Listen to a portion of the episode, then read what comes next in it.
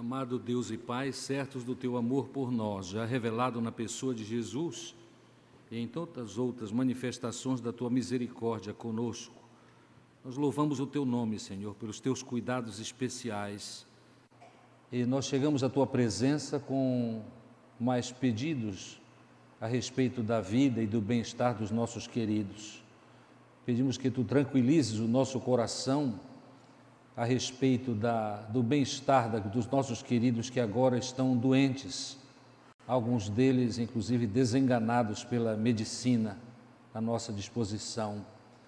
Permite, Senhor, que todos esses nossos queridos, nas tuas mãos, vivam todos os seus dias segundo o teu querer, segundo a tua decisão, e que nós mesmos nos entreguemos àquilo que o Senhor quer fazer conosco no curto período da nossa peregrinação.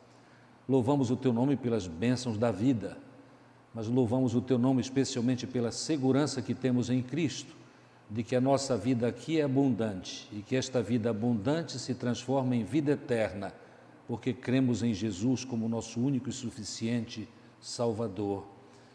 Abençoa-nos neste tempo de crise mundial. Ajuda-nos, Senhor, para que jamais nos encontremos em desespero, mas seguros da tua bênção na nossa vida. Pedimos a tua bênção especial sobre cientistas que estão estudando a cura para este mal do vírus. Pedimos também que as decisões políticas sejam coerentes e que auxiliem o mundo e os países em particular a enfrentarem e vencerem mais esta crise. Confiamos no Senhor. Ajuda-nos a viver segundo o teu querer, porque nós oramos confiados exclusivamente em Jesus. Amém. Vamos agora entregar dízimos e ofertas ao Senhor. Ah, esta é uma responsabilidade de membros e congregados, mas aos visitantes eu quero dizer que, se desejarem participar, estejam à vontade, desde que sem qualquer constrangimento. Fiquemos de pé para este ato de culto.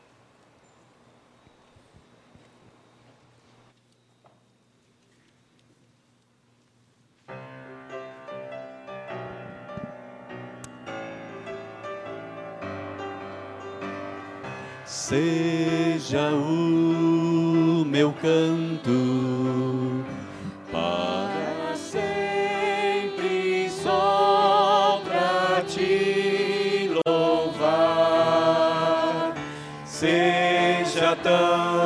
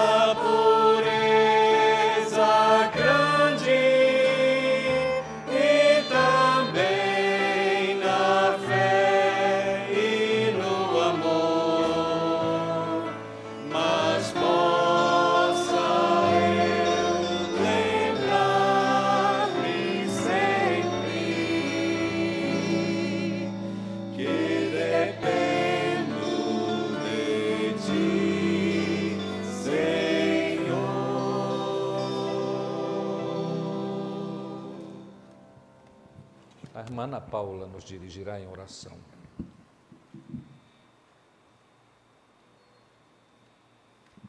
Oremos.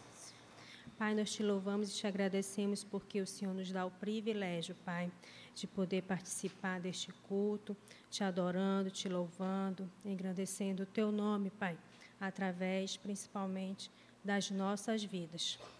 Obrigada, Senhor, pela vida de cada irmão que pôde, Senhor, devolver seus dízimos, entregar suas ofertas.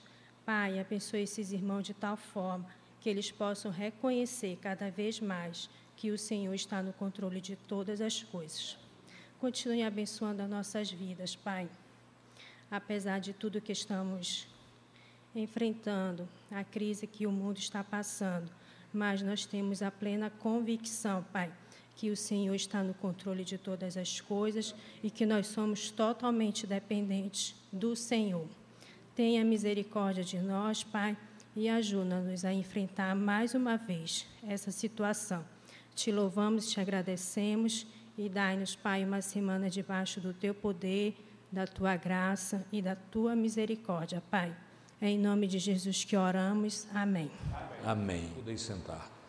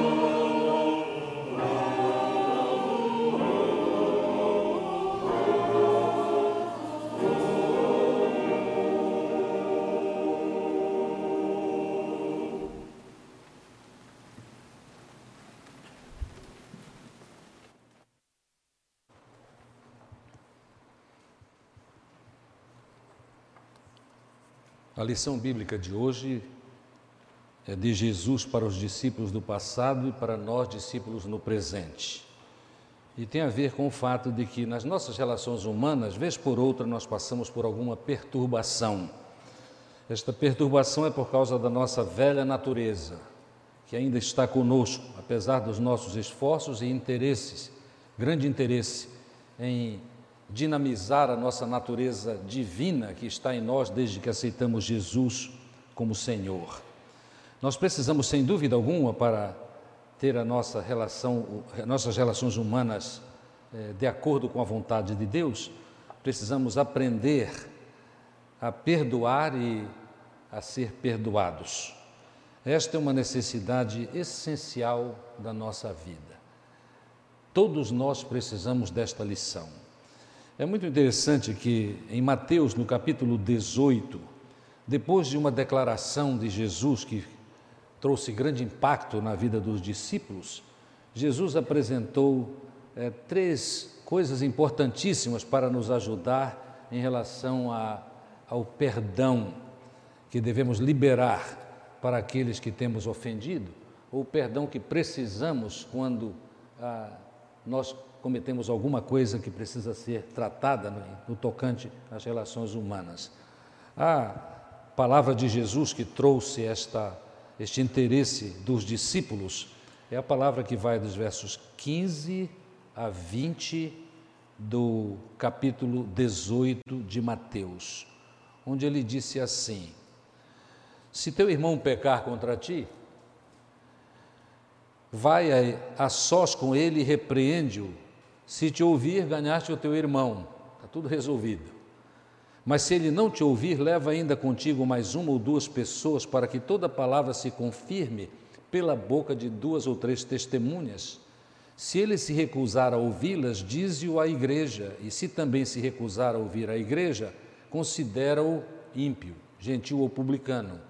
Em verdade vos digo: tudo quanto ligardes na terra será ligado no céu, e tudo quanto desligardes na terra será desligado no céu. E ainda vos digo mais: se dois de vós concordarem pedir acerca de qualquer questão, isso lhes será feito por meu Pai que está nos céus. Pois onde dois ou três se reunirem em meu nome, ali estou no meio deles. Então Pedro aproximou-se dele e perguntou-lhe. Perguntou-lhe. Ora, Pedro salvou muitos discípulos no sentido de ouvirem do Senhor o que eles também precisavam ouvir.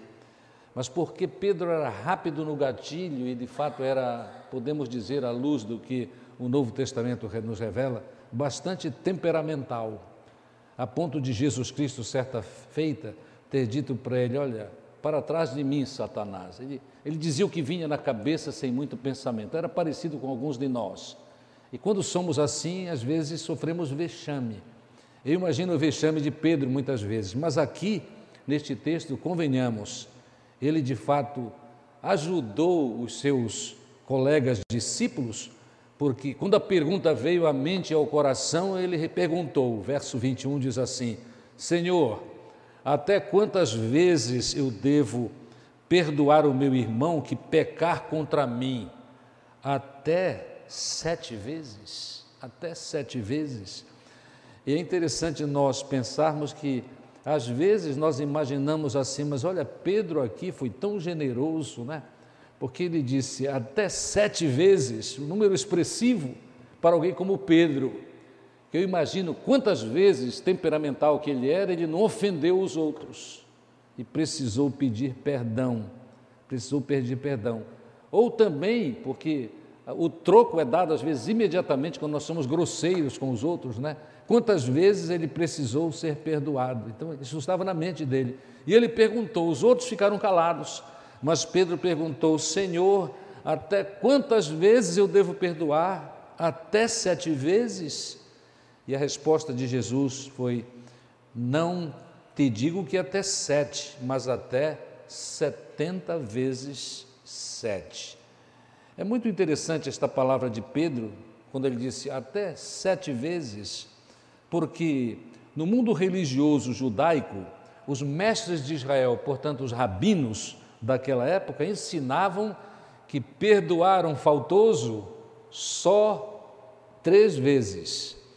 E um dos grandes rabinos da época, chamado José ben Hanina, ele diz assim: se alguém te ofender uma vez, perdoa. Se alguém te ofender duas vezes, perdoa. Se alguém te ofender três vezes, perdoa. E nada mais do que isso. Quer dizer, a quarta vez não era para perdoar mais, era para se separar da pessoa e nada tendo a ver com ela daí para frente. É interessante, Pedro, quando ele disse até sete vezes, ele está acima da tradição judaica, importante como ela era naquele tempo. E a resposta de Jesus é surpreendente, porque quando ele, Jesus responde, ele diz não sete, mas setenta vezes sete. E a ideia não é 490 vezes. Jesus está apresentando um princípio, que é a primeira coisa que Jesus faz neste texto que estamos estudando. Ele apresenta um princípio: perdoar sempre. Perdoar sempre que o pedido de perdão for anunciado. Parece irreal esta questão de perdoar sempre. É interessante lembrarmos que é exatamente isso que Deus faz com cada um de nós, não é verdade? Quantas vezes voltamos ao Senhor em oração, e é uma oração íntima, porque tantas vezes nós temos sensibilidade, sabemos como seria ruim para a nossa própria imagem, no meio da comunidade, no meio da igreja, se soubessem quais são os motivos das nossas orações quando nos dirigimos a Deus pedindo perdão. Convenhamos, tantas vezes nós voltamos a pedir perdão ao Senhor a respeito do mesmo assunto a respeito do mesmo pecado, a respeito da nossa mesma fraqueza. Nós devemos perdoar sempre, porque devemos fazer o que Deus faz conosco. Assim devemos agir com o nosso semelhante. E este princípio é extremamente desafiador, porque todos precisamos, vez por outra, nos lembrar disso, este princípio. Perdoar sempre. Até porque é um aspecto extremamente positivo do perdoar sempre. Quando nós perdoamos, nós não nutrimos mágoas que perturbam a nossa mente, perturbam o nosso coração, tiram a nossa paz e nos fazem adoecer, adoecer. Pessoas que não perdoam vão se tornando aos poucos praticamente intratáveis e lamentavelmente Provavelmente nós conhecemos pessoas assim, talvez até nos ambientes cristãos. Nós precisamos perdoar sempre, este é o princípio neste texto. Quando Jesus diz 70 vezes 7, ele quer dizer perdoai sempre. E o apóstolo Paulo insiste nesta mesma mensagem, porque ele escreveu em várias de suas cartas a respeito deste princípio e eu quero lembrar dois destes textos que são muito importantes neste, nesta mensagem. O primeiro que quero citar é Efésios capítulo 4 e verso 32, onde ele diz assim, desde o 31, porque tem a ver com esta questão de, ah, ele vai dizer, toda amargura. Quando nós perdoamos, nós vivemos amargurados, vivamos reféns daquele que nos fez algum mal e que nós não perdoamos ainda. Desde o verso 31, o apóstolo Paulo diz aos irmãos de Éfeso: toda amargura, cólera, ira, gritaria, blasfêmias sejam eliminadas do meio de vocês, bem como toda maldade. Pelo contrário, sede bondosos e tende compaixão uns para com os outros, perdoando uns aos outros, assim como Cristo, como Deus vos perdoou em Cristo, assim como Deus vos perdoou em Cristo. E voltando ao princípio que tratei há pouco, como é que ele perdoa? Ele perdoa sempre, ele perdoa sempre. E o apóstolo Paulo, muitas de suas mensagens nas Escrituras são repetidas. Por exemplo, em Colossenses, no capítulo 3, a partir do verso 12, ele diz novamente e classifica os crentes como uma palavra que às vezes nós repelimos, não é? Porque ele diz assim: Então, irmãos de Colossos, como santos e amados. Quem sabe você não lembra que você é santo, não é? Às vezes eu ouço uma pessoa meio iracunda que acabou de passar por uma dificuldade enorme de relacionamento e diz assim: Pastor, mas também eu não sou nenhum santo. E a palavra direta, quando possível, devia assim: devia ser, porque é o nome nosso, nós somos santos. A palavra grega para santos é hagios, que quer dizer o seguinte: separados por Deus, separados por Deus para uma obra especial. Ele quer usar, mas olha, ele só usa quando nós somos santos, separados. É separados do mundo, mas é separados para uma obra especial enquanto estamos no mundo. E o apóstolo Paulo continua: então, como santos e amados, eleitos de Deus, que privilégio, revestivos de um coração cheio de compaixão, bondade, humildade, mansidão, paciência, suportando e perdoando uns aos outros.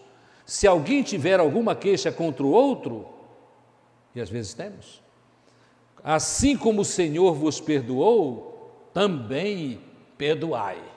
Não tem como fugir disso. O princípio para nós, dado por Jesus Cristo, confirmado por Paulo, que conhece Jesus e se entregou a Ele há muito tempo para o cumprimento da sua vontade, este princípio deve ser levado muito a sério.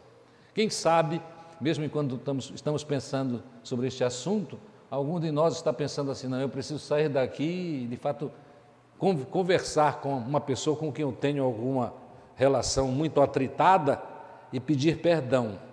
Ou então sugerir, conversar a respeito do que ocorreu entre nós para não vivermos a paz que Deus exige, que Deus deseja de nós. Então, este é o princípio: perdoar sempre. Mas porque Jesus quer de, de fato incutir na mente de seus discípulos do passado e do presente esta verdade, né, que nós precisamos perdoar sempre este princípio, ele conta uma parábola. Então vai ser muito fácil os irmãos lembrarem comentário, os comentários que estou fazendo a respeito deste capítulo, deste capítulo do, do Evangelho de Mateus, no capítulo 18, a partir do, dos versos que comecei a ler. Porque Jesus então conta uma ilustração, ele conta uma história. O termo técnico é uma parábola. Parábola é uma história para fazer com que as pessoas lembrem algum princípio. E aqui o princípio é perdoar sempre. E a história é muito interessante. Em minhas palavras, ele conta a história de um rei. Este rei chegou o tempo de ele chamar os seus servos para prestação de contas. E um destes servos foi apresentado ao rei. E nós já devemos pensar assim: se ele não veio de, de própria vontade, ele foi trazido talvez contra a sua vontade, porque ele sabia quanto ele devia. E ele não queria este encontro com o rei, não queria. Mas ele foi trazido. O texto de Jesus não diz, mas quem sabe não foi o próprio rei, podemos imaginar, né? O próprio rei que disse: Olha, vamos buscar o servo tal, porque ele me deve uma soma, uma soma. E o, o servo foi trazido. Mas quando ele foi trazido, a dívida, conforme Jesus conta, era uma dívida elevadíssima. Era uma dívida elevadíssima. O texto diz assim: ah, quando começou a acertar as contas com, verso 24, quando começou a acertar as contas com os servos, foi-lhe apresentado um deles que lhe devia 10 mil talentos. 10 mil talentos. Eu fiz uns cálculos hoje, eu sempre fui, fui ruim de matemática, mas as coisas mais simples eu posso fazer. Cada talento, cada talento, que era uma medida de peso de, de, ouro e prata, valia, ah, cada talento valia 6 mil, 6 mil diárias de um trabalhador comum. Então eu fiquei pensando assim: um trabalhador comum, dos que eu conheço, especialmente no interior, ganha 50 reais por dia. Isto é equivalente a um talento. Um talento. Ah, desculpe. Ah, sim, um talento quer dizer 6 mil diárias. Isto quer dizer que um talento é uma fábula de dinheiro. Imagine 10 mil talentos. Eu fui multiplicando e cheguei à conta de que 10 mil talentos é equivalente em, em reais a 500 milhões de reais. Vocês podem pegar o texto, multiplicar e vou encontrar isso. 100 milhões de dólares norte-americanos. Naturalmente, é uma dívida impagável. O que Jesus está fazendo aqui é que ele está usando uma figura de linguagem que talvez lembremos ainda dos nossos estudos de português, que é hipérbole. A hipérbole é um exagero para poder facilitar o conhecimento ou a ilustração de uma mensagem específica. Então, a dívida deste primeiro servo era absolutamente impagável, é o que Jesus está dizendo, que é exatamente a condição do ser humano diante de Deus por causa dos seus pecados. Né? É impossível nós pagarmos pelos nossos pecados. Nós recebemos uma herança do pecado de Adão e não é só por causa de que Adão pecou, nós pecamos como Adão e Eva pecaram.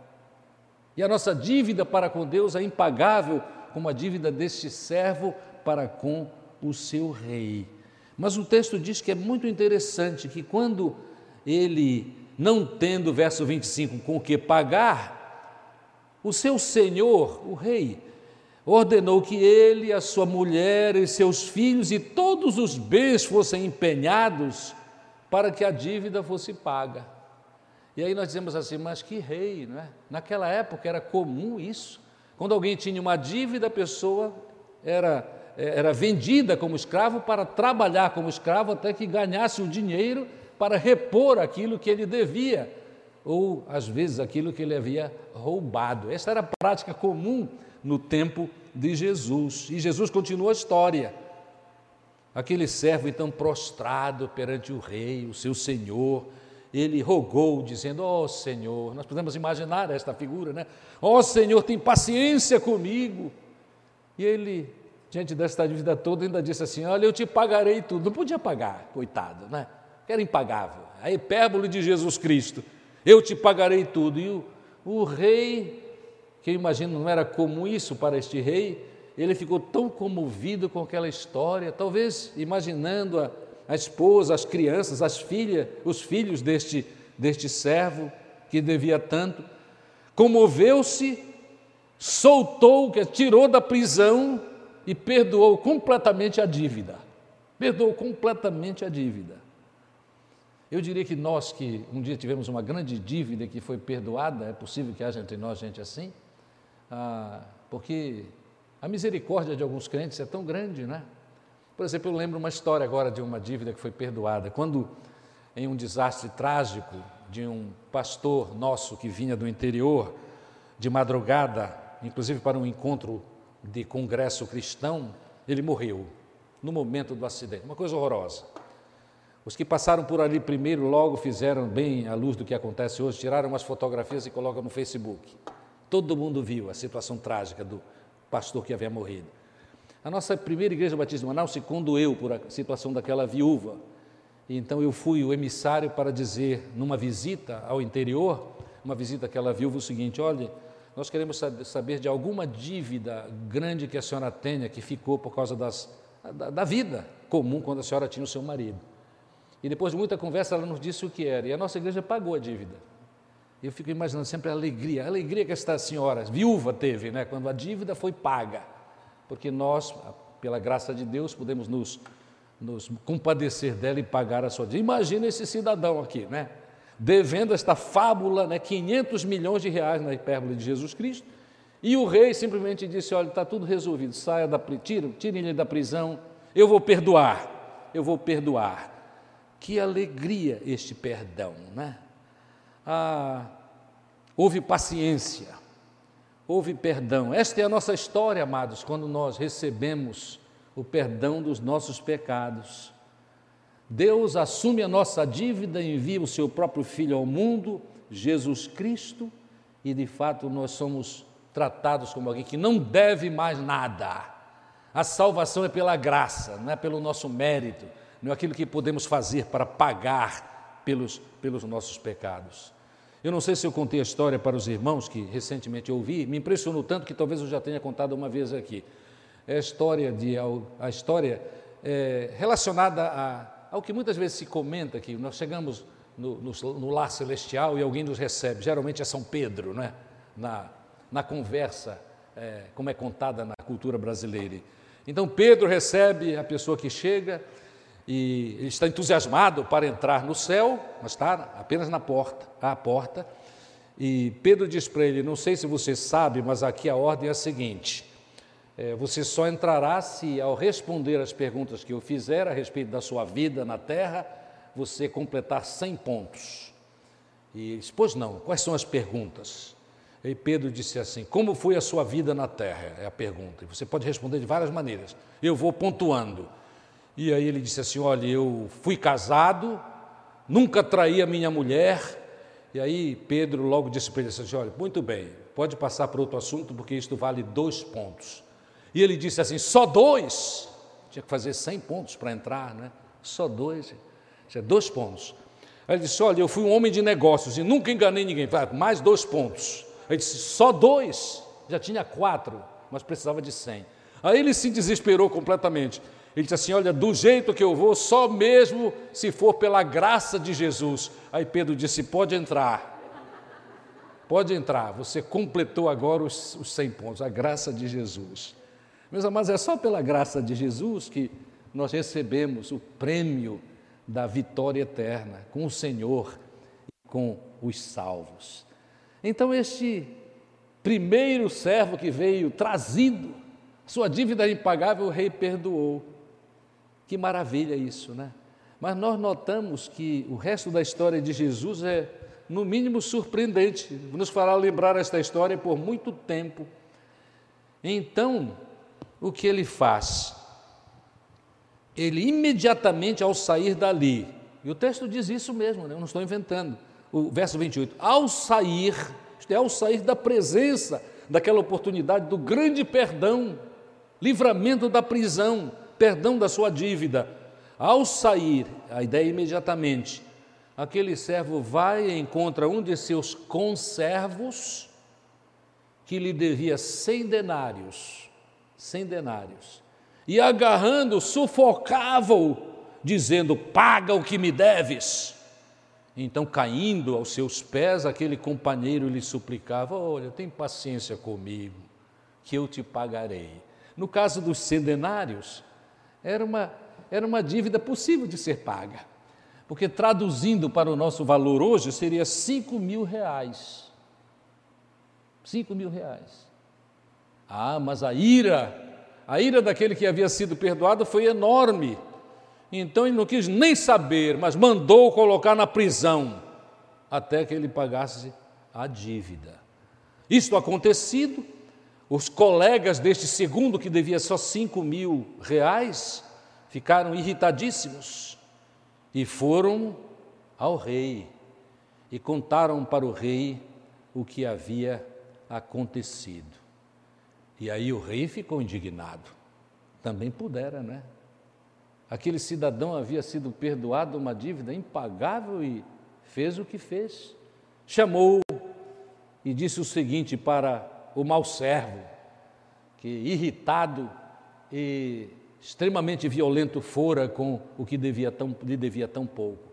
Servo mau, devias ter perdoado o teu conservo. E chamou aqueles que iriam castigá-lo, para que ele fosse castigado e fizesse todo o pagamento. E o rei ainda disse: Perdoei-te uma dívida enorme, tu devias também ter perdoado o teu amigo, o teu concidadão. A, a única condição, amados, para o perdão dos nossos pecados é pedirmos, é pedirmos. E com certeza, em referência ao nosso pecado e o pecado de não perdoar do nosso semelhante, para termos o perdão desse pecado, a única coisa que precisamos é pedir a Deus o perdão e Ele nos dará. Então, nós vemos que neste texto de Jesus, ensinando a respeito do perdão, nós temos o princípio. O princípio é perdoar sempre. Nós temos a parábola, a comparação, a hipérbole a respeito de um que devia algo impagável, mas que, pedindo perdão, foi perdoado, mas que toma atitude de, com muita violência, procurar retirar da vida do seu concidadão uma dívida tão pequena, mas sem a condição de perdoar. E aí nós precisamos pensar a respeito da, da terceira parte deste texto, que é, na verdade, uma promessa. Então, este texto fala sobre um princípio perdoar sempre, uma história, uma parábola daquele que tinha uma dívida impagável e que não soube perdoar aquele que lhe devia tão pouco. E nós temos uma promessa, e a promessa é uma promessa chocante. A promessa é esta: e irado o, rei entregou aos carrascos para que pagasse tudo o que lhe devia Assim também, eis aqui a promessa, verso 35. Assim também vos fará o meu Pai, é Jesus falando, meu Pai é Deus, Deus Pai. Fará o meu Pai celestial, se cada um de vós não perdoar de coração o seu irmão. Se nós acharmos que esta promessa, que é bem ameaçadora para quem não perdoa, é, uma afirmação só no Novo Testamento, estamos enganados. Porque nós devemos relacionar este texto a, por exemplo, Mateus capítulo 6, versos 12 a 15, que diz assim: Jesus ensinando a orar, ele diz: E perdoa-nos as nossas dívidas, assim também como perdoamos, ou temos perdoado os nossos devedores. E não nos deixes entrar em tentação, mas livra-nos do mal, pois são o reino, o poder e a glória, teus são o reino, o poder e a glória para sempre. Amém. Verso 14. Porque se, condição, perdoardes aos homens as suas ofensas, também vosso Pai vos perdoará. Se, porém, não perdoardes aos homens, tampouco vosso Pai perdoará vossas ofensas. Não só isso. Em Marcos, no capítulo 11, Marcos, no capítulo 11, versos 25 e 26, nós temos a repetição, praticamente a repetição desta palavra. Quando estiveres orando, se tendes alguma coisa contra alguém, perdoai, para que também o vosso Pai que está nos céus vos perdoe as vossas ofensas. Mas se não perdoardes, também vosso Pai que está no céu não vos perdoará as vossas ofensas. Então, amados, este princípio, esta parábola e esta promessa devem nos ajudar a respeito desta questão do perdão. Devemos perdoar, sim, aqueles que nos fazem algum mal. É o que Deus espera de nós, porque Ele quer nos abençoar.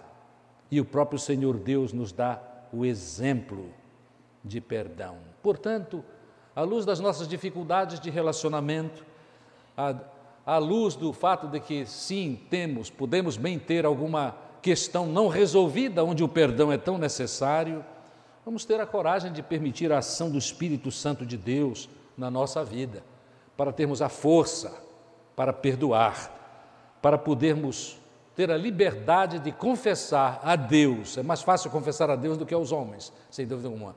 Confessar diretamente a Deus o nosso pecado e, continuando a nossa vida, obedecer fielmente à instrução de Jesus, que está bem colocada em Lucas, no capítulo 17, nos versos 3 e 4.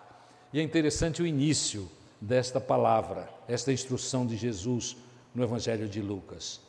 Tende cuidado, tende cuidado. Ah, quando eu li mais uma vez hoje à tarde, já no final da tarde, esta palavra, tende cuidado com que a palavra de Jesus é introduzida, eu lembrei da minha avó materna. As pessoas de gerações passadas, por exemplo, os nossos avós, eh, eles tinham uma outra maneira de se comunicar. A minha avó, quando havia alguma dificuldade conosco, os netos, ela viveu muito tempo conosco depois da morte do meu avô materno, ela dizia assim: cuida.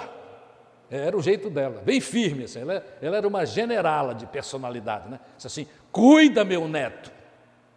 Era, olha, é perigoso não seguir esta ilustração. Cuida, cuida. Aqui está escrito assim: tende cuidado de vós mesmos. Se teu irmão pecar, e há pecado sim no nosso relacionamento, há dificuldades no relacionamento. Durante a semana eu conversei com algumas pessoas e duas delas disseram assim: olha, pastor, eu tenho as minhas dificuldades, até no meu ambiente familiar. Quem não tem? Quem não tem, não é? Tende cuidado de vós mesmos. Se o teu irmão pecar, repreende-o, trata deste assunto. E se ele se arrepender, perdoa-lhe. Mesmo se pecar contra ti sete vezes no dia, Deus nos livre, né? Sete vezes no mesmo dia é uma dose, né? Especialmente no relacionamento íntimo, familiar, por exemplo, marido e mulher. Sete vezes pecar, está de coisa difícil. Mas se ele pecar contra ti sete vezes no dia, e sete vezes vier a ti dizendo: Estou arrependido, tu lhe perdoarás. Olha, nós não podemos de pronto assim nem imaginar a alegria. Alguns podemos por causa da experiência, né? Como é a experiência de ser perdoado? Eu quero acrescentar uma palavra: perdoado mesmo. Quem perdoa mesmo quando há novamente uma rusga, uma dificuldade, um atrito no relacionamento, diz assim: Olha, eu quero te lembrar que já é a quinta vez que tu estás fazendo isso. Mês passado tu fizeste a mesma coisa. Ou então, como é da minha experiência, certa mulher que tinha uma dificuldade enorme de relacionamento, uma vez entrou no meu gabinete e, paz, meus irmãos, me apresentou uma agenda a respeito de como era a vida dela com seu marido. Meus irmãos, eu, eu não o vi.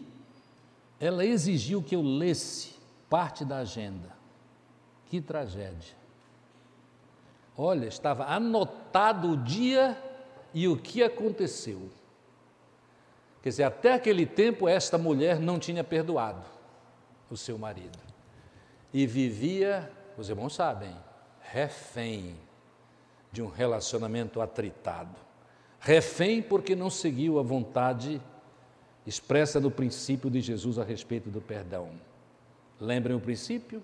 Devemos lembrar: perdoar sempre, para estarmos livres de tensões destruidoras de relacionamentos. E não apenas destruidoras dos relacionamentos que um dia foram atritados e que nós não soubemos administrar conforme a vontade de Deus. Nos livrar de outros relacionamentos que já seriam perturbados por causa da atitude permanente de alguém que não sabe agir como Jesus ensina, perdoando, perdoando sempre. A minha oração é que todos nós, indistintamente, eu me coloco aqui, tenhamos a coragem, o desprendimento e a sabedoria para seguir a instrução de Jesus, que foi para os discípulos, mas cabe tão bem para nós num tempo quando impaciência e pressa exagerada é marca da nossa cultura no presente, não só no Brasil, no mundo todo. Que Deus nos ajude e nas nossas experiências humanas nós sejamos bem-sucedidos, porque se não vínhamos fazendo, decidimos começar a viver os ideais de Jesus para nós. Amém. Amém.